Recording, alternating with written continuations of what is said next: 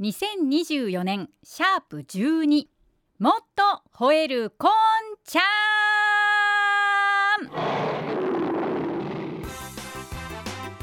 もっと吠えるこんちゃんです。この番組は MBS ラジオこんちはこんちゃんお昼ですよの人気コーナー吠えるこんちゃんで時間が足りずに吠えられなかった毎日のニュースの中からこんちゃんがやっぱりどうしても伝えたいこと黙っていられないことを項目別で皆さんに鋭くご紹介させていただきます。今回のアシスタントは昭和プロダクション所属の浅山久美が務めます。どうぞよろしくお願いします。それでは記事をご紹介します。今回はこちら。2月26日各紙から。アメリカ大統領選トランプ氏が5連勝。これはね、まあ、皆さん毎日のニュースですからいやおうなく耳に入ったり目に入ったりもする、まあ、ニュースなんですよ。はい、で今アメリカの国内を見てみたら、えー、その民主党と共和党という2つの政党がアメリカを牛耳ってるわけなんですが今民主党のバイデンという大統領がアメリカを仕切ろうとしてますところがあのまあほんまもう失礼やけど鈍いもねお年もお年だから、ね、だからそういう人がそのなんぼその戦争はやめましょうとか言うても何を事案が言うてんねんみたいな反応なんね。であのじゃあ共和党などんなやろうかって言ってるかって言ったら共和党もなんでそんなよその国の戦争に首突っ込んでもうエンドレスのその、ね、弾やたなんやって言ってその戦争のものを送らなあかんねん。それでこの国は繁盛するのか？それやめとけっていうのが共和党の考え方。だから共和党と民主党ってつまりアメリカ国内の中のその政党の争いがあるというだけで、えー、弾薬はもうだんだん滞っていくそのもうその戦争もですね雰囲気的に厭戦気分がアメリカからこう伝わってくるそうすると国民も嫌になるでヨーロッパの他の国々も嫌になってくるといったその武器弾薬はだんだん尽きてくる、うん、こういう状況が目の前に展開されてるわけですね。でその中で一番のポイントは、えー、この11月に行われるアメリカの大統領選挙なんですね。アメリカの大統領選挙さあどうするんですかと。でで今のバイデンさんが次の選挙に出て勝てるかっていうとどうもそのね私アメリカ国民だったら絶対やめとけって言うと思いますよ。だ思い出さへんねんもうそんな言うたって。ようその自分ところの大事な、まあ、めったに合わんような国の大統領と別ですよ。フランス大統領の名前間違えたとかね。だから EU の国の EU とはいつも手をつないとかないかんのその国の大統領の名前を間違って紹介するとか、そういうのはしょっちゅうあるんですよね。だからそういうのを考えた時にちょっと心配になりますよね。もうバイデンさんではちょっと無理があるんちゃうかなという時に出てきたのがトランプです。でトランプっていうのはもうその前の時もそうでしたがもうわがまま勝手放題です。で自分の勝手に考えてることが全部世界に通用すると思ってるし世界は自分についてくると考えてる節があるわけ。だからどんなことあってもアメリカみんなついてくる。心配するな、俺が大統領になったらやってまおうとこで言うてる。それででも無駄金を使うんだからあんなその,、ね、そのウクライナとかあんなわけのわからん遠い国に金払うことはないんでやめとけやめとけっていうのが、まあ、トランプの考え方。で僕ら見てみたらあのトランプっていうのは決して本当の政治家じゃないです。どっちか言ったら商店街のおやつさんです。つまり自分ところの商店街自分ところのそのねあの町が繁栄したらもうそれでええねみたいな考えがどうしてもある。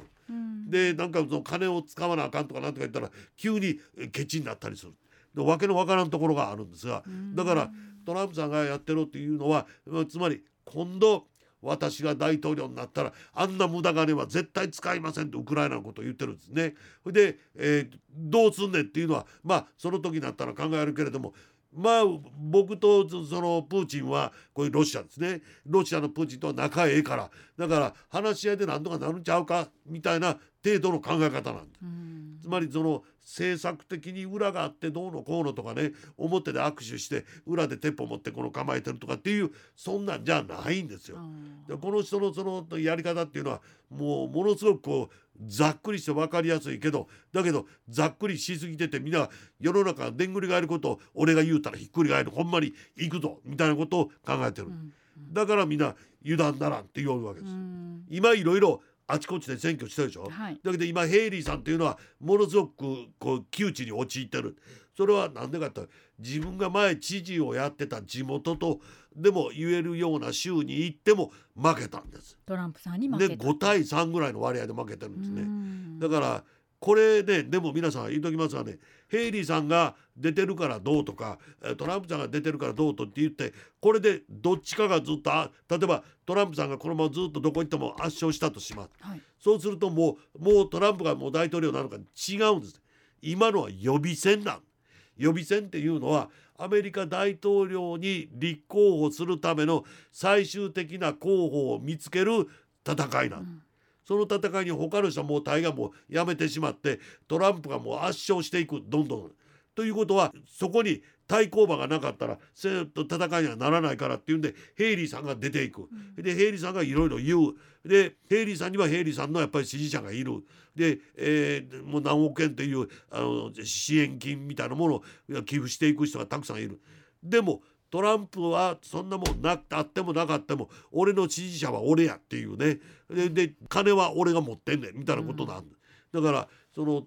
なんていうかの本当のアメリカの意思とはちょっと違うところのあの動きみたいなのも入ってるんですね。だから一般の人たちがどう考えるかっていうのはまあこれからの問題にもなっていくんでしょうけれども。だけど今その見てみたらそのトランプが絶対正しいからトランプがこれからの大統領にふさわしいと言っているのとはちょっと違うような気がします。でヘイリーさんがそのねあの指名争い共和党の指名争いでヘイリーさんが勝つっていうことはないかも分かりません。ないかも分から分かりませんし今までその、えー5つ戦いやって5つの州でずっとトランプが勝ってきてる。だからもう5対0です。もう本当にずっと負けてきてる。でだからヘイリーさんが何も言うてもあかんのかって言ったらそれはまたちょっとちゃうんちゃうかみたいなことも考えられる。それは実はアメリカ人というのはこういう時にこう応援してても自分の応援してる候補は勝ち目がないと分かった。みんな寄付とかああいうのをどんどんどんどんやめていくんです。でやめてってもうでもう寄付が全然集まらなかったら選挙運動の時のその車代飛行機代会場の抑え代、えービラチラシ代そのものは全然出るところがなくなるんでその対抗馬をはもう大体もう途中で諦めてうちもやめますってことになる。今ヘイリーさんはそこに限りなく近い。でみんながそのえーなんぼか応援してたところもやめていくところもある。ところがヘイリー負けるなやれっていうところが結構あるんです。それはなぜかっていうとトランプはひょっとしたらこの先大統領選挙になるまでの間に犯罪者になるかもわからない。つまり有罪っていうか今裁判を4つも5つも抱えててそれが全部無罪になる可能性っていうのはあんまりないんです。はだからそうなってしまった時にアメリカ人にもう一つその問いかけが出てくるはずなんつまり我々アメリカ人を引っ張る我々の象徴たるアメリカ人の大統領が有罪判決を受けたあその犯罪者がその大統領でいいのか。それは世界に対して恥ずかしくないことなのか。というようなことになった時に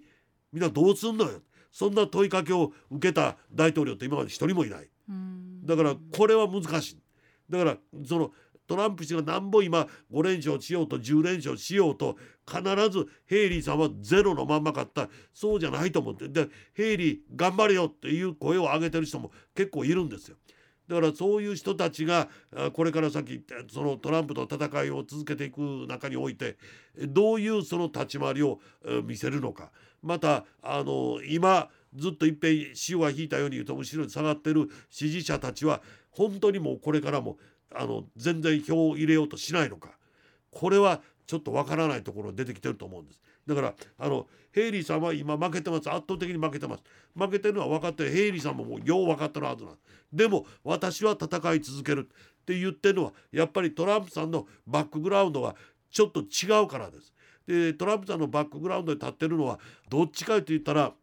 低所得者層と言われるあの労働者が多いんです。でその人たちがそのね鉄板トランプ派と言われててですねもう何があっても何がどうしても橋が転んでももうダンプカーが突っ込んできてもとにかくトランプやって言ってる人たちが今投票してるからこういうことになってる。でもともと応援してるっていそう。もうどんなことがあってもトランプやって言ってる人たちが応援してるでこの人たちの中にかなりの部分あのよそからのその難民として流れ込んできた人たちが少なからず入ってるんですね。でそれもだからトランプは自分がもし大統領になったらもういっぺんテキサスとメキシコの間に高い塀を作って人間一人越えられないようなそういうその5メートルから6メートルの柵をずっと国境沿いに作ってですね誰もそういう難民が入ってこられないようにしてやるっていうのを言ってる。それなんでかっていうともう100万人を超えるその難民がですねアメリカへどっと流流れ込んできてそれをその止める手立てっていうのはもう兵作るぐらいしかないぞほんまに。でそれをそのトランプは本当にやってる。だけどその難民がここへ来てその塀越えてまでその長い長いその何千キロって歩いてきてるんですよ。でその人たちが国境を越えてアメリカに入って働いた。この人たちはもともと仕事のない人ですからそのアメリカ人がよもう喜んでやらない汚い汚れ仕事っていうのはある。そういう仕事を何でもええんだからやりやりますってやるわけ。でそれも一つのあの、まあ、アメリカにとっては大事な基礎産業の力にもなるんですけども。でもそんな人たちがあんまり増えすぎてもいかんしだからといって全然ゼロになったら今度アメリカ人が嫌がって仕事しなくなる。っていうこともある。だからこれをどう片付けていくのかっていうのはアメリカに投げかけられた大きな問題なんです。だからそれも乗り越えてヘイリーさんが勝つかどうかって言ったらそれは難しい。難しい。出るそう。判決がどういうふうに出るかによって、うん、あのバイデンさんに対してあのトランプが対抗馬としてシャキッと立てるのかどうかっていうのがあいずれ分かる時はもう間もなくやってきますけれども。でそれ考えてもですね